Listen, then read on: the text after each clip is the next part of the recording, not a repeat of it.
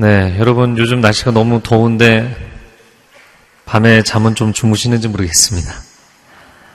어, 에어컨을 계속 틀어놓자니 그것도 뭐 전력 문제도 있고 어, 또 건강에도 안 좋고 창문을 열어놓자니 또 밖에서 매미들이 왜 이렇게 우는지 하여튼 뭐 진퇴양난입니다.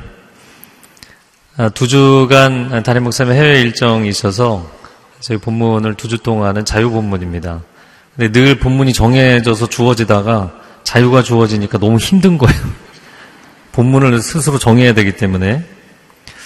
아, 근데 이제 제가 기도하면서 딱 떠오른 첫 번째 본문이 예배소서 1장 사도 바울의 축복 기도입니다. 제가 개인적으로 굉장히 좋아하는 본문인데요.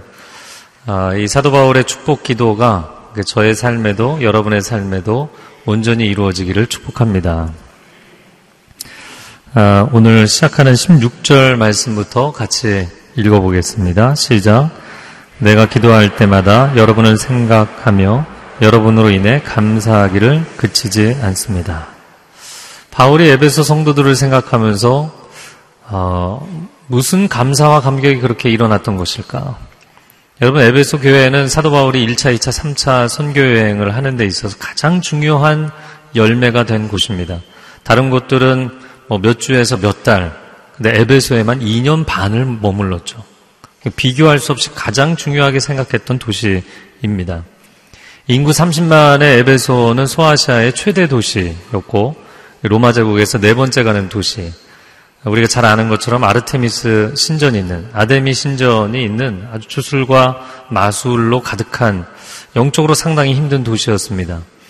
그러나 사도 바울은 이 에베소의 지정학적인 중요성을 생각했기 때문에 집중 공략을 했고 12명의 제자로 시작했는데 어마어마한 부흥이 일어납니다. 그리고 영적인 기적과 능력이 나타나고 말씀의 부흥이 일어나서 이 에베소는 로마 제국을 뒤흔드는 영적인 부흥의 진앙지가 되었던 것이죠. 그래서 사도 바울이 동역자여 또 아들같이 생각하는 디모데를 수많은 초대교회가 있지만 에베소 교회 목회를 맡겼던 것입니다. 바울이 특별한 애정을 가졌던 이 에베소 교회를 위한 특별한 축복 기도가 오늘 아, 읽어드린 에베소스 1장 16절에서 23절의 말씀입니다. 그러면 그 특별한 축복이 무엇인가? 오늘 설교의 제목인데 한번 따라해 보시겠어요? 알게 하소서.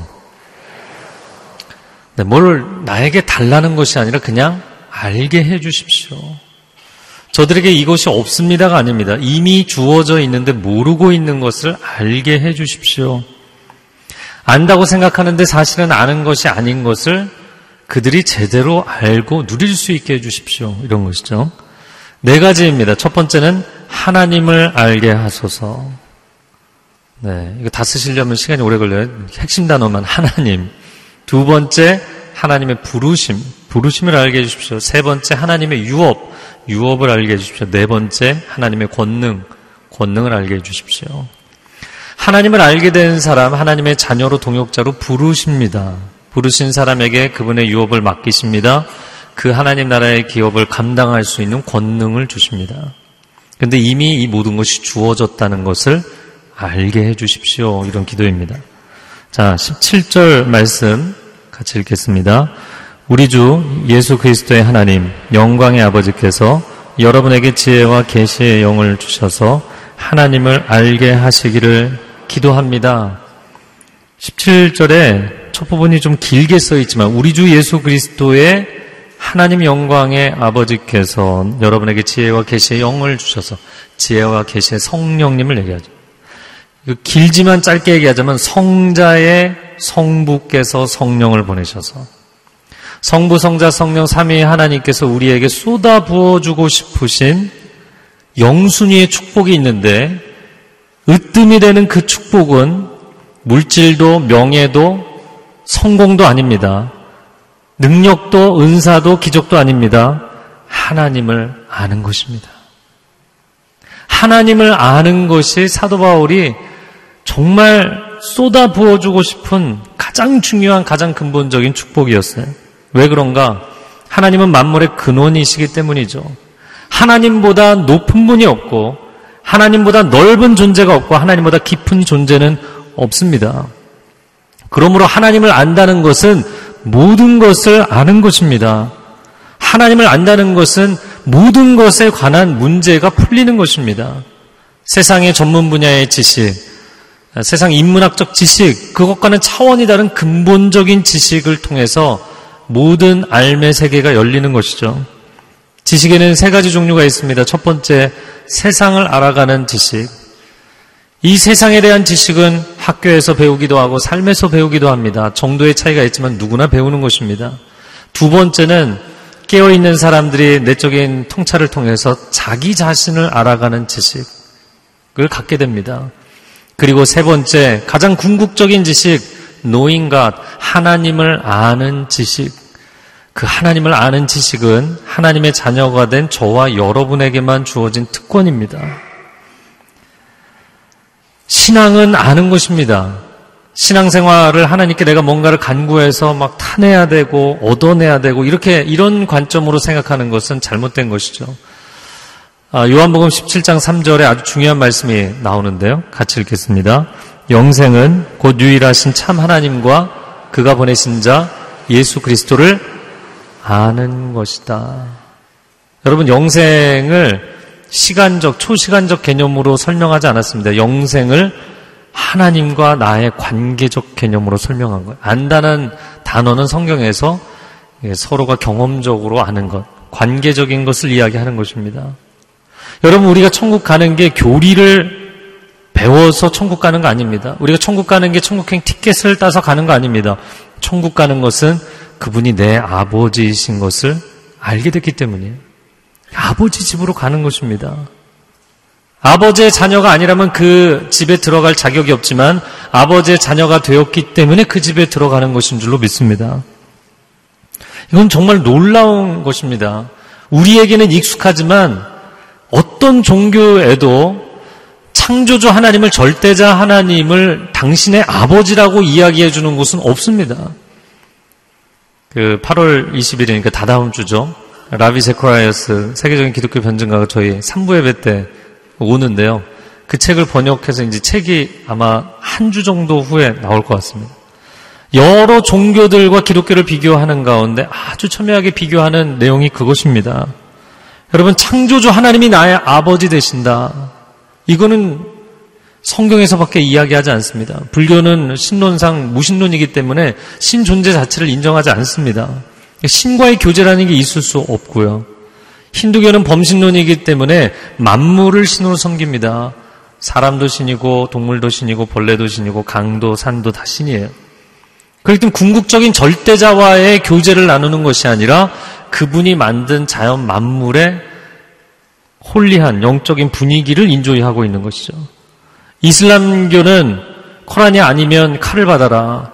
군주신론이라고 이야기할 수 있습니다. 여러분 어디 뭐 사당 같은 데 가면 칼 차고 갑옷 입고 있는 신 있잖아요. 그런 개념입니다. 인격적인 관계가 아닙니다. 그래서 이슬람교의 알라와 기독교의 하나님은 같은 유일신 아니냐. 같은 존재를 다르게 부르는 것 아니냐. 이렇게 이야기하는데 큰 오해입니다. 비교 종교학의 기초만 보아도 그거는 다른 개념입니다.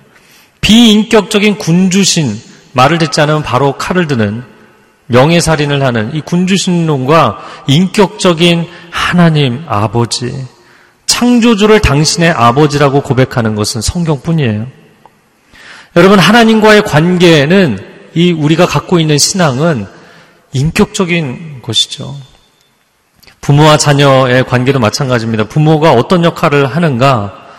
요즘은 자녀를 위해서 재정적으로 후원하는 것이, 서포트하는 것이 부모의 역할이 가장 중요한 부분이 되었다는 것이 너무나 안타깝습니다. 아이들 학창 시절에는 학비 대주고, 결혼 시즌 되면 결혼 자금 대주고 결혼해서도 또 부족하면 생활비도 대주고 사업 자금도 대주고 그러니까 요즘은 부모의 재력을 보고 결혼을 시키는 게 아니라 조부모의 재력을 보고 결혼을 시킨다. 얘기를 하는 시대가 되어 버렸죠.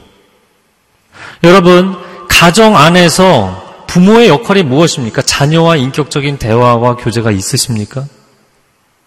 정말 마음을 나누는 소통하는 와 내 아버지, 내 어머니, 너무나 좋구나. 그런 인격적인 교제가 있다면 그곳이 바로 작은 천국을 경험하는 자리가 될 것입니다. 그래서 요한은 하나님을 알아가는 것을 요한 일서에서 사귐이라는 표현을 씁니다. fellowship, friendship, 우정을 나누는 것, 교제의 기쁨을 나누는 것으로 표현을 하는 것이죠. 이번 여름에 캠프에 간 자녀들 또 아우니치에 참여한 성도님들 또 예배를 통하여서 우리가 하나님을 인격적으로 깊이 알아갈 수 있기를 바랍니다. 사실 크리스찬이라면 내가 크리스찬이 된 것은 하나님을 하나님으로 알고 인정하기 때문에 크리스찬이 된 것이잖아요. 이미 하나님을 아는데 왜 더 알라고 축복을 해준 것일까? 여러분, 하나님을 내가 뻔하게 알고 있다고 생각하는 것에서부터 신앙의 정체가 시작이 되죠. 부부관계가 언제 정체될까요? 오래 살았기 때문에 정체되는 것이 아니라 내가 당신을 뻔하게 속을 다 알고 있다고 생각할 때 인간은 결코 다른 사람을 완벽하게 알 수 없어요. 끊임없이 변하고 성장하고 그리고 인격적 관계가 깊어져 갈수록 그 사람의 다양한 향기와 모습이 드러나는 것입니다. 마치 동일한 태양이 아침에 떠올라서 저녁 노을이 지나서 질 때까지 여러분 똑같은 태양이지만 그 빛을 반사해내고 표현해내는 이 자연 만물에서의 표현은 시시각각 다른 것이죠. 하나님은 우리가 아는 하나님, 창조주 하나님, 구원자 하나님, 그 하나님을 인격적으로 만나면 만날수록 더 깊이 하나님의 세계가 열리는 줄로 믿습니다. 그래서 평생의 우리 신앙의 여정은 하나님을 알아가는 것이라는 거예요. 하나님께 뭔가를 얻어내는 것이 아니라 하나님을 알게 하소서. 그래서 원어상으로는 그냥 하나님을 알게 하소서이지만 NIV 영어 버전에는 You may know him better. 그분을 더 잘 알게 해주십시오. 라고 표현되어 있어요. 알고 있는데 왜 더 잘 알아야 되는가? 그분을 알아가는 것이 인생과 신앙의 전부이기 때문인 것이죠. 제가 어릴 적에 저는 3대 기독교 집안에서 태어났기 때문에 하나님을 안다고 생각했어요. 하나님 인격적으로 만나기 전에도 나는 언제 죽어도 뭐 천국 간다고 생각했어요. 아, 그런데 하나님에 대해서 굉장히 왜곡된 이미지를 갖고 있었죠. 내 아버지처럼 엄격한 아버지, 엄부상을 가지고 있었습니다. 내가 죄를 지으면 나에게 그 죄에 대해서 벌하시고 책망하시는 하나님, 나의 일거수 일투족을 하나도 놓치지 않고 보고 계시는 하나님, 그 하나님으로부터 도망칠 수 없고 아무것도 감출 수 없는 그 하나님의 시선이 너무나 두려운 그런 하나님에 대한 생각을 갖고 있었습니다. 그런데 제가 딱 태어나서 제 자신을 보니까 성격도 안 좋고 머리도 안 좋고 어, 건강도 안 좋고요. 이렇게 얘기하면 안 믿어주시는 분이 많아서 너무 감사해요. 그렇지만 정말 그랬어요. 그런데 태어나서 제 자신을 보니까 이미 열악한 데다가 죄를 계속 짓는 거예요. 끊임없이 죄를 짓더라고요. 야, 그만 끝내야겠다. 그래서 저는 아주 어린 나이 때부터 빨리 끝내야 된다는 생각밖에 없었어요. 그래서 저희 어머님이 저희 삼형제에게 오늘 죽어도 천국 갈 확신이 있느냐 저희 셋이 다 초등학생일 때 물어보셨는데 저희 큰형은 천국 갈 확신을 물어봤는데 엉뚱한 대답을 하더라고요. 전 죽기 전에 결혼을 해봐야겠습니다. 6학년 때 눈을 뜬 거죠. 저희 둘째 형이 4학년 때 나는 죽기 전에 돈을 많이 벌어서 내가 먹고 싶은 만큼 짜장면을 다 먹어봐야겠다. 제가 초등학교 3학년 때 오늘 죽으면 좋죠. 뭐 세상 험한 꼴 보지 않고. 그 다음에 저희 어머님이 아무 반응이 없으셨어요. 너무 충격을 받으셨던 것 같아요. 전 굉장히 일찍 세상에 대해서 회의적이었고 세상에 대해서 회의적이었던 것은 나 자신에 대해서 회의적이었기 때문이에요. 아, 나는 가망이 없다. 시작을 안 하는 게 좋겠다. 그러나 제가 중학생 때 예수 그리스도를 인격적으로 만나고 어떻게 나 같은 죄인을 위해서 십자가 위에서 죽으실 수 있지? 여러분, 하나님의 저울 위에 창조주 하나님을 한쪽에 올려놓고 죄 많고 망가지고 말도 안 되는 인생을 살고 있는 나의 생명을 올려놓는 거예요. 여러분, 그러면 이 저울이 어느 쪽으로 기울어야 됩니까? 당연히 하나님 쪽으로. 이건 뭐 저, 기우는 정도가 아니라 주저앉아야 되는 거죠. 그런데 십자가 위에서 그리스도께서 죽으시는 그 순간 어느 쪽으로 기울었어요? 내 쪽으로 기울었어요. 그분의 생명을 포기하고 나의 생명을 선택하셨어요. 이해할 수가 없었어요. 그래서 저의 평생의 주제곡은 Amazing Grace. 야, 어떻게 나 같은 죄인을 살려주셨지? 여러분, 예수 그리스도를 통해서 사랑의 하나님, 은혜의 하나님을 인격적으로 만난 이후에 하나님에 대한 오해가 다 사라졌어요. 여러분, 하나님에 대한 오해가 사라지기를 바랍니다. 가인처럼, 사우랑처럼 내가 하나님을 안다고 생각하지만 하나님을 오해하는 사람들은 인생이 방황하게 돼 있어요. 신앙이 방황하게 돼 있어요. 하나님을 알면 여러분의 인생의 과거가 해석되고 여러분의 인생의 현재가 평안해지고 여러분의 인생의 미래가 열릴 줄로 믿습니다. 하나님을 아는 데서부터 모든 것이 시작되는 것입니다. 자, 두 번째 무엇을 알게 하여 달라고 기도했는가?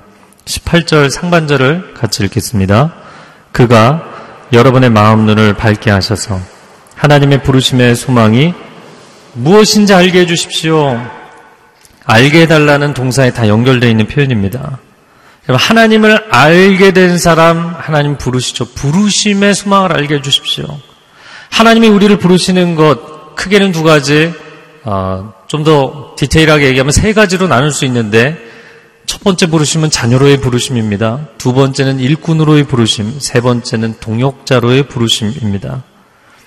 하나님께서 나의 죄를 용서해 주시고 하나님 자녀 삼아 주셨을 때 그 불러주시는, 내 이름을 불러주시는 그 순간은 감격적인 순간이었죠. 그런데 어느 순간부터 세월이 지나면서 하나님의 부르심이 부담스러워지는 거예요. 왜냐하면 어렸을 때는 하나님 날 자녀로 불러주시면 그냥 기도만 해도 응답 다 해주시고 필요한 거 다 채워주셨거든요. 간단쟁이가 태어나면 응애만 해도 그냥 엄마가 달려가서 다 해결해 주잖아요. 그런데 아이가 장성해서 그리스도의 장성한 분량까지 이르는 그럼 아버지의 일을 도와야 되거든요. 와서 집안일 좀 도와라. 싫은 거죠. 자녀로 있을 땐 무조건적인 사랑과 은혜를 누렸는데 이제 일꾼으로의 부르심, 이, 이 단계의 부르심으로 하나님께서 우리에게 다가오십니다. 그리고 사람들은 거기서 많이 힘들어하고 실족을 합니다. 교회에서 사역을 하다가 마음의 상처를 입기도 하고 또 실족하기도 하고 넘어지는 경우들이 많습니다. 그래서 이런 때 많이 얘기하는 게 이런 거예요. 이제 나는 사역을 다 내려놓고 예배의 자리로 돌아가겠다. 굉장히 영적인 표현인 것 같은데 예배의 자리로 돌아간다 그랬는데 예배 자리에서도 없어지는 분들이 많더라고요. 그러니까 사역만 내려놓는 게 아니라 예배의 자리에서도 사라지고 공동체에서도 사라지는 분들이 많아요. 여러분 거기서 사실은 뒤로 물러나면 안 되고 한 단계를 더 가야 됩니다. 동역자의 부르심까지 가셔야 돼요. 여러분 일꾼이나 동역자나 다 일을 하는 건데 뭐가 다른가? 일꾼은 시켜서 하는 것이고 동역자는 내가 원해서 하는 것입니다. 하나님이 시키는 것을 아, 이걸 내가 해야 되나 하면 손해 보지 않을까? 이렇게 하는 것과 내가 기뻐서 하나님 오늘 제가 하나님을 위해서 무엇을 해드릴까요? 하나님 제가 일을 할 때 돈을 많이 벌게 해주세요. 이걸 도와주세요. 지혜를 주세요. 사람을 만나게 해주세요. 이런 기도 말고요. 전혀 다른 차원의 하나님 제가 오늘 하나님을 위해서 뭘 해드릴까요? 물론 주제 넘은 기도인 것처럼 들릴지 모르겠지만 여러분 하나님과 함께 꿈을 꾸고 하나님과 함께 눈물을 흘리는 동역자가 되면 인생의 고난을 다 뛰어넘을 수 있는 능력이 주어지는 줄로 믿습니다. 하나님의 부르심. 오늘 본문에 18절 아, 상반절에 부르심의 소망이라고 표현되어 있습니다. 저를 한번 따라해 보세요. 하나님의 부르심에는 소망이 있습니다. 네, 하나님의 부르심에는 언제나 소망이 있다는 거예요. 캐나다 밴쿠버에서 4년 목회를 할 때 여러 가지 이유로 이제 밴쿠버로 많은 한인들이 오세요. 아, 자녀들 조기 유학 때문에 1, 2년 단기간 기록의 엄마로 오시는 분도 있고 또 가족과의 관계, 시댁과의 관계가 어려워서 오시는 분, 사업이 어려워서 오시는 분, 아, 새로운 인생의 기회를 찾아오시는 분들 많이 계십니다. 아, 그런데 이분들이 아침에 식사하고 애들 라이드 해주고 그리고 뭐 오전에 영어학원 갔다 와서 집 좀 정리하고 오후 라이드 해주고 전부 차로 태우고 해야 되잖아요. 그러니까 그러고 나서 또 저녁 먹고 그러면 하루가 다 가버리는 거야. 근데 저도 뭐 뭐를 하면 굉장히 열심히 하는 편이기 때문에 새벽 예배 나오십시오. 낮 예배 나오십시오. 뭐 양재야 수만 명이니까 어떻게 할 방법이 없지만 거긴 다 모이잖아요. 그러니까 제가 쫓아다니면서 새벽 예배 나오십시오. 낮 예배 나오십시오. 저만 좋아하네요. 아, 이렇게 권면을 했어요. 근데 영어학원을 다녀야 된대요. 영어 학원을 다녀야 되기 때문에 교회 나올 시간이 없다. 그래서 제가 얘기했죠.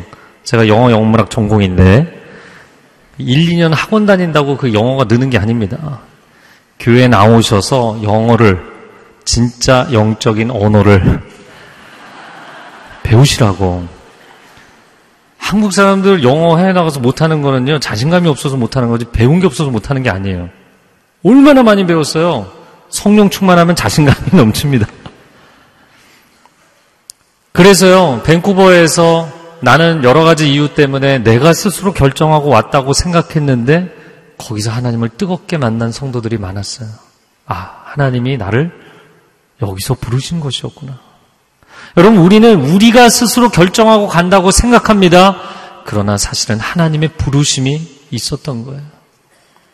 야곱이 빈들에서 돌베개를 베고 자다가 환상을 보았죠. 깨어나서, 와, 나는 내가 선택해서 이 들판으로 나온 줄 알았는데, 하나님이 나를 부르셨구나. 여기서 하나님이 나를 기다리고 계셨구나. 몇 년 전입니다. 뭐 누군지 알려고 하지 마시고요. 이런 케이스들 몇몇 있는데 이 본인은 아니지만 뭐 부모님 그 윗세대까지 무당을 계속 해왔던 집안이에요. 근데 하나님께서 그 자녀를 강권적으로 몰아붙이셔서 교회를 나오지 않을 수 없게 만든. 그래서 교회를 나오긴 했는데 문제가 생기기 시작하는 거예요. 몸이 아프고 두통에 시달리고 집안에 우환이 생기기 시작하고 내가 괜히 교회를 나간다고 했나 보다. 많은 귀신들을 내가 이 신들을 노엽게 했나 보다. 여러분 포기해야 될까요? 포기하면 다시 그 상태로 돌아가는 것이죠. 끝까지 가시라고 권했어요. 그리고 끝까지 갔습니다. 그리고 그 자매님이 승리한 줄로 믿습니다. 그리고 그 딸이 구원받음으로 인하여서 그 가정의 구원의 역사가 생명의 역사가 시작되는 줄로 믿습니다. 하나님의 부르심에는 언제나 소망이 있습니다. 처음에는 힘든 것 같아도 소망이 있어요. 아, 제가 처음 전도사 사역 시작을 할 때, 어, 저는 전혀 준비가 되어 있지 않았어요. 가장 준비가 되어 있지 않았었던 것은 이렇게 사람들 앞에서 얘기하는 것. 예, 믿거나 말거나. 제가 너무 말을 많이 하잖아요. 전 주로 설교를 조금 더 길게 하는 편이잖아요. 하나님, 저는 준비가 안 됐습니다. 못하겠습니다. 근데 하나님께 주신 응답이 이 콜링은, 이 부르심은 내가 너에게 주는 선물이다. 너는 준비가 안 돼 있지만 이 선물을 받아들이면 내가 너를 채워서 쓰겠다. 할렐루야. 여러분, 하나님의 부르심을 현재 시점에서 내 기준으로 판단하지 마십시오. 하나님의 부르심을 따라가면 반드시 소망의 사건이 일어날 줄로 믿습니다. 그것을 알게 해달라는 거예요. 부르심에 소망이 있다는 것을. 자, 세 번째 무엇을 알게 해달라고 기도하는가? 18절 하반절을 읽겠습니다. 시작. 성도 가운데 있는 하나님의 유업의 영광의 풍성함이 무엇입니까? 한 단의 핵심 단어는 유업이죠. 하나님이 부르신 사람에게 하나님의 유업을 맡겨주신다는 걸 알게 해주십시오. 유업은 유산으로 남겨준 기업입니다. 그러나 땅의 기업이 아니라 하늘의 기업, 하나님의 영적인 나라를 이야기하는 것이죠. 그 나라가 얼마나 영광스러운지를 알게 해주십시오. 그래서 오늘 본문의 표현을 보면 어, 이 사도 바울이 굉장히 논리적인 사람이잖아요. 로마서도 논리적이고 에베소도 상당히 논리적인 그 표현법을 많이 썼는데 부르심의 소망 그러면 대꾸적으로 표현을 하려면 기업의 영광 이렇게 표현하고 끝내야 되잖아요. 근데 그 기업의 영광이 얼마나 풍성한지 기업 유업의 영광의 풍성까지 표현했어요. 여러분 하나님께서 우리에게 허락하시는 하나님 나라의 그 기업이 너무나 영광스러워서 그 영광이 풍성하기까지 하다는 거예요. 한번 예를 들면 아브라함의 경우 하나님이 부르셨어요. 본토 친척 아비 집을 떠나 내가 내게 지시할 땅으로 가라. 너를 복의 근원으로 삼아주겠다. 그래서 많은 사람들이 창세기 12장 1, 2, 3절을 굉장히 좋아하고 약속의 말씀, 응답의 말씀을 이렇게 품고 다닙니다. 그런데 문제는 그 다음을 안 읽어요. 4절 이하를 보면 가봤더니 척박한 땅이에요. 가봤더니 원주민들이 이미 주인으로 차지하고 있는 땅이에요. 이삿짐 다 이고지고 몇천 킬로를 왔는데 여러분 사람들이 이미 주인으로 차지하고 있었어요. 하나님이 주시는 기업은 영광스럽다면서 이게 도대체 뭡니까 하나님? 여러분 어떻게 된 것일까요? 결국에 하나님께서 믿음의 조상 아브라함의 후손들에게 그 땅을 주셨죠. 자, 주셨지만 척박한 땅이잖아요.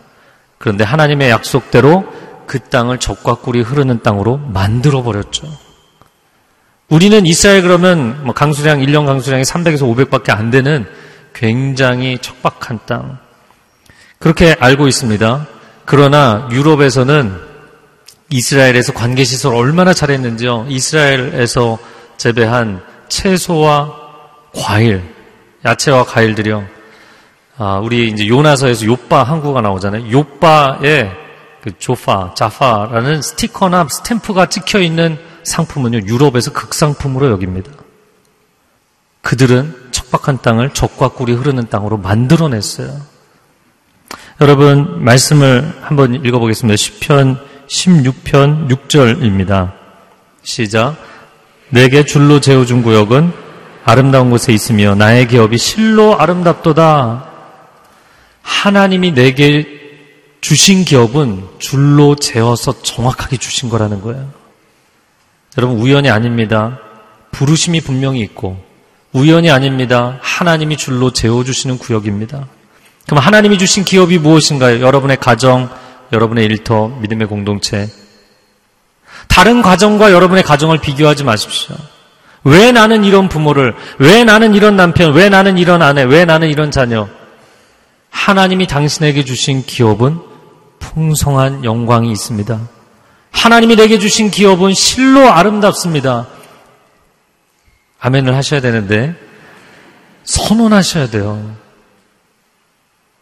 내게 주신 것은 마음에 들지 않습니다. 아브라함에게 주신 약속의 땅, 이 땅은 촉박하고 마음에 들지 않습니다. 아브라함이 그렇게 얘기하지 않았어요. 하나님 감사합니다. 재단을 쌓고 하나님을 예배할 때 하나님이 그 기적 같은 일을 이루어내신 것이죠. 하나님이 여러분에게 주신 기업, 그래서 다른 사람의 직업, 다른 사람의 직장을 부러워하지 마십시오. 다른 사람의 연봉을 부러, 부러워하지 마십시오. 다른 사람의 직급을 부러워하지 마십시오.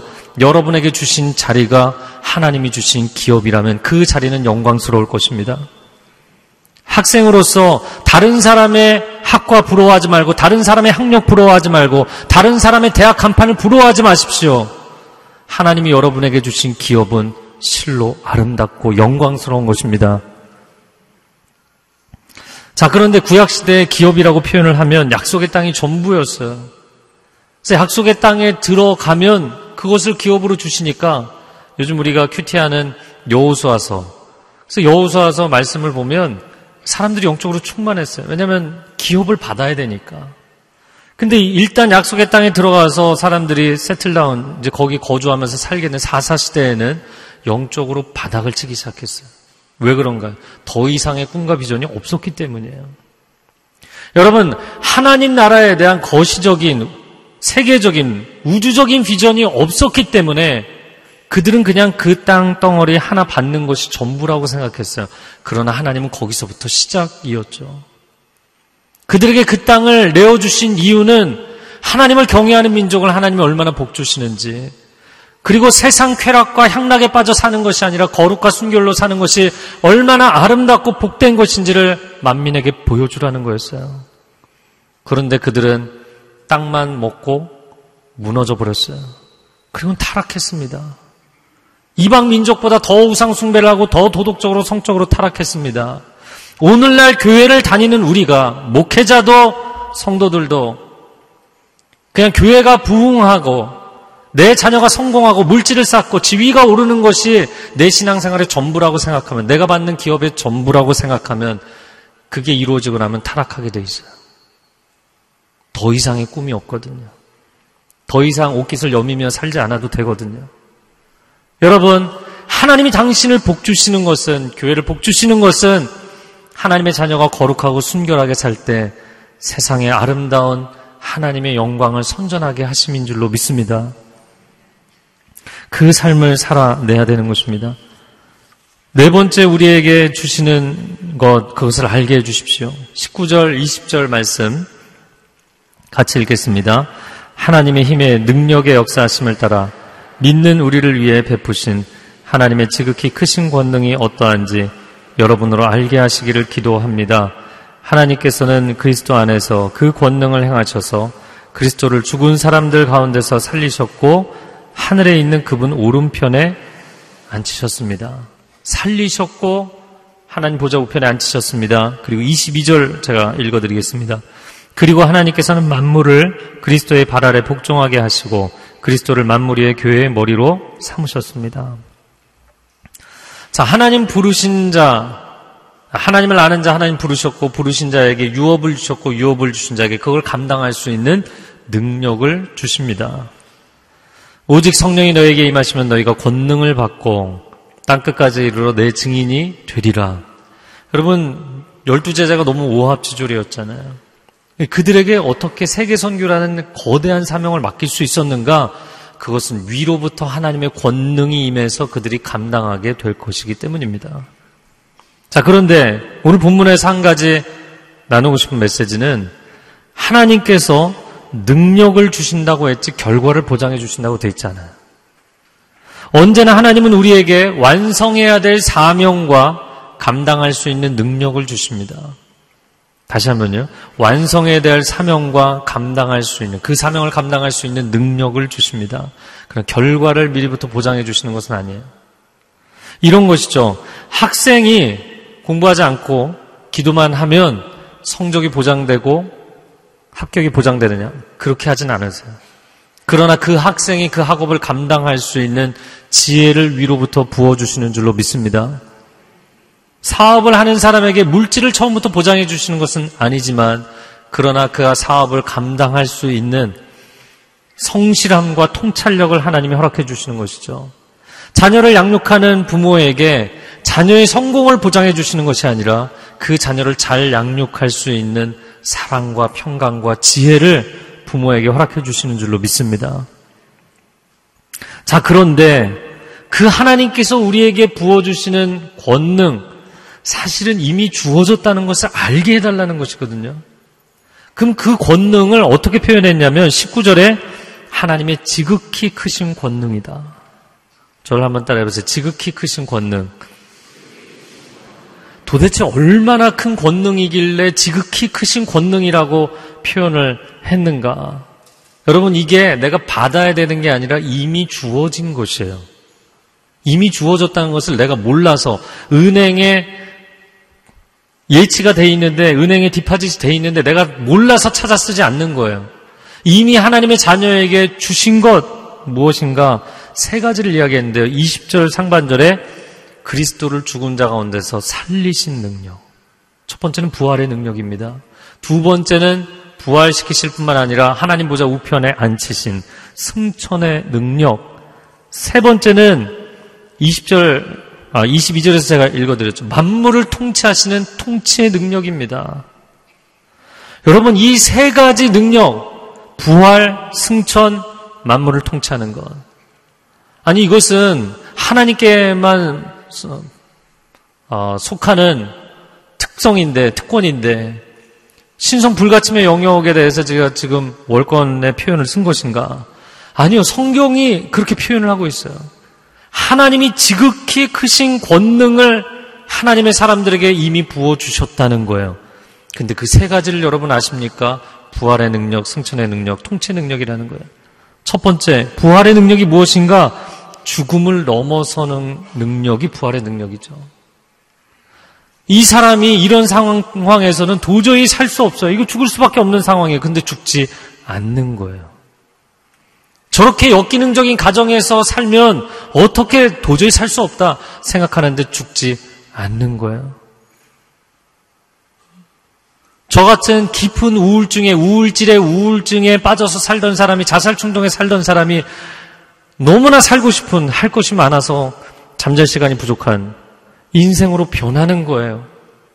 저렇게 인생의 고난을 겪은 사람, 저런 인생의 재정의 압박을 겪는 사람은 야, 저런 상황이면 사람이 살 수가 없지.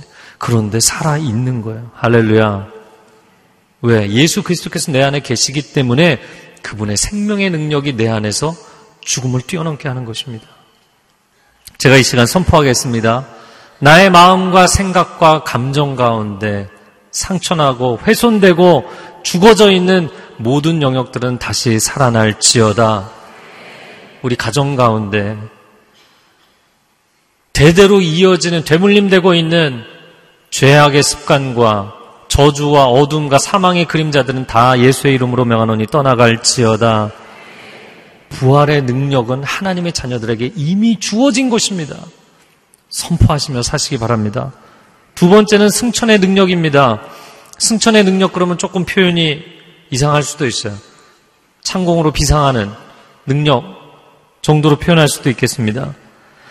하나님께서 우리의 죄를 사해 주시고 하나님 자녀 삼아 주시는 것으로 끝나는 것이 아니라 우리를 하나님 보좌 우편에 있는 그리스도의 자리까지 올려 주신다는 거예요.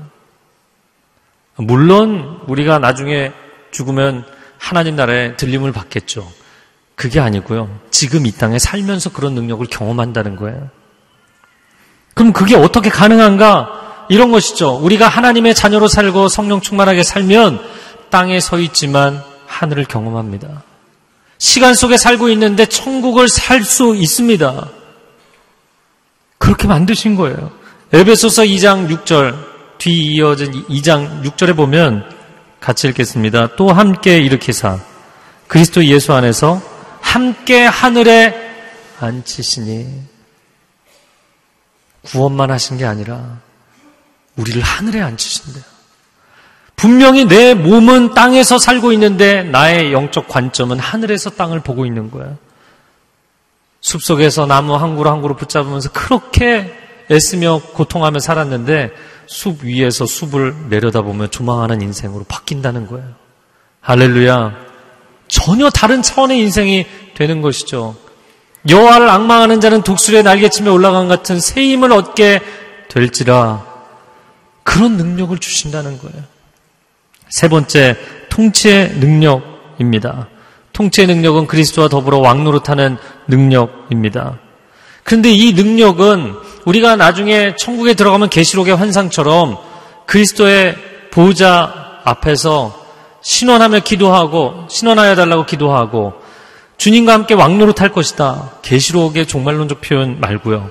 오늘 현재를 사는 사람들이 이런 통치 능력을 갖고 있다는 것을 알게 해 주십시오. 어떻게 그게 가능한가? 사실 가능한 게 아니라 이미 주어진 것입니다. 창세기 1장 28절 하나님께서 하나님의 형상대로 남자 여자를 창조하시고 그들에게 복을 주시며 이르시되 생육하고 번성하여 땅에 충만하라 모든 생물을 다스리라. 할렐루야. 근데 인간이 죄를 짓고 하나님으로부터 위임받은 이 통치의 권세를 누구에게 뺏겼어요? 사단에게 뺏겼어요. 우리는 되찾아와야 됩니다. 왜? 하나님과의 관계가 회복됐기 때문에. 여러분, 내 인생을 살면서 내가 꾸린 가정임에도 불구하고 내가 하는 사업이고 일임에도 불구하고 주도권을 잃어버린 분들 많죠. 회복되시기를 바랍니다. 죽음을 뛰어넘는 능력, 그리고 이 땅에 살지만 하나님의 영적인 자리까지 우리를 올려주시는 능력, 그리고 세 번째는 빼앗긴 통치권을 회복하는 능력이 여러분 가운데 있음을 깨달아 알게 되기를 축복합니다. 이게 있다는 것을 알면, 어, 주머니에 있었네. 여러분, 어떤 사람들 집에서 여러 사람들이 아무도 열쇠가 없어서 가만히 서 있는 거예요. 발을 동동 구르며 결국엔 다 지쳐서 주저앉고. 근데 그 중에 한 사람이 열쇠가 있었어요. 그런 거죠. 여러분에게 이미 주어져 있다는 것을 알게 해 주십시오. 사람은 아는 만큼 살게 돼 있습니다. 보는 만큼 가게 돼 있고 경험한 만큼 증거하게 돼 있어요. 아는 것이 힘이죠. 정보의 시대입니다. 정보화 시대이고 정보 전의 시대가 되었습니다. 아는 것이 힘이에요. 그런데 이 아는 것이 힘이라는 것은 인간이 지식을 축적해서 만들어낸 원리도 아니고 인간이 문명을 발달시켜서 만들어낸 원리가 아닙니다. 아는 것이 힘인 것은 하나님이 만드신 원리예요. 할렐루야. 그런데 하나님은 선악과를 알려고 하지 말고 생명나무 실과를 통해 하나님을 알라고 하신 거예요. 선과 악을 알게 하는 선과 악을 내가 알겠다고 내가 인간적으로 내가 판단해 보겠다고 그 영역으로 들어가지 말고 잠언 1장에 말씀하죠. 1장 7절에 여호와를 경외하는 것이 지식과 지혜의 근본이니라. 하나님을 알고 하나님을 경외하게 되면 그 사람의 인생에 생명의 역사가 나타나게 될 줄로 믿습니다. 이 시간 함께 기도하겠습니다. 요한복음 1장 12절에는 영접하는 자 그 이름을 믿는 자에게 하나님의 자녀가 되는 권세를 주신다. 이 권세는 창조주의 권세를 우리에게 위임해 주시는 것인데 우리는 이 권세가 무엇인지를 모르고 있습니다. 오 하나님을 더 잘 알게 하여 주옵소서. 주님만이 나의 모든 것 되시오니 주님을 더 알게 하여 주옵소서. 주님을 깊이 인격적으로 만나는 삶이 되게 하사 나에게 주신 소망의 부르심, 영광스러운 기업, 놀라운 권세를 알게 하여 주옵소서. 함께 통성으로 기도하겠습니다. 사랑하는 주님, 귀한 하나님의 백성들이 하나님 앞에 나아갑니다. 기도하며 나아갑니다. 위로부터 하늘문을 열어주시고 우리에게 부어 주시옵소서 이미 허락해 주신 것을 예수 그리스도의 십자가 놀라운 생명의 은혜로 이제 성령께서 우리 가운데 임하사 부어주시는 이 놀라운 능력을 우리로 하여금 알게 하여 주옵소서 가지지 못한 자처럼 굶주린 자처럼 목마른 자처럼 살지 않게 하여 주시고 이미 내게 허락해 주신 것을 깨달아 알고 선포하고 누리는 삶이 되게 하여 주옵소서 존귀한 하나님의 백성들이 영적으로 승리하는 하나님의 백성들 될 수 있도록 주님 인도하여 주시옵소서 어, 하나님 감사합니다. 하나님께 뭔가를 더 타내야만 되는 신앙도 아니고 아들을 주셨다는 것은 이미 모든 것을 주신 것입니다. 하나님이 모든 것을 주셨다는 것은 오늘 말씀한 모든 것을 주신 것입니다. 하늘과 땅에 속한 모든 권세를 우리에게 위임해 주신 것입니다. 하나님을 경외함으로 이 땅에서 빼앗긴 영역을 회복하게 하여 주옵소서 무너진 영역을 일으키게 하여 주옵소서 하나님의 백성들이 진정한 삶의 승자가 될 수 있도록 주님 역사하여 주옵소서 감사드리며 예수 그리스도의 이름으로 기도합니다. 아멘.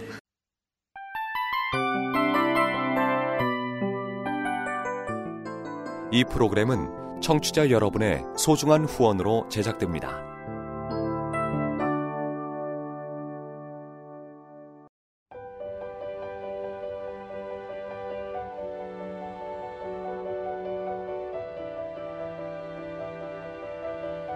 세상에는 수많은 교회들이 있지만 더 깊이 있는 말씀 강해를 찾기 위해 크기로만 교회를 선정하지 않습니다. 보다 좋은 영적 콘텐츠를 더 많이 나누기 위해 방송비를 받지 않습니다. 1년 365일 복음만 전하고 싶어서 우리는 광고를 하지 않습니다. 온누리의 복음을 땅끝까지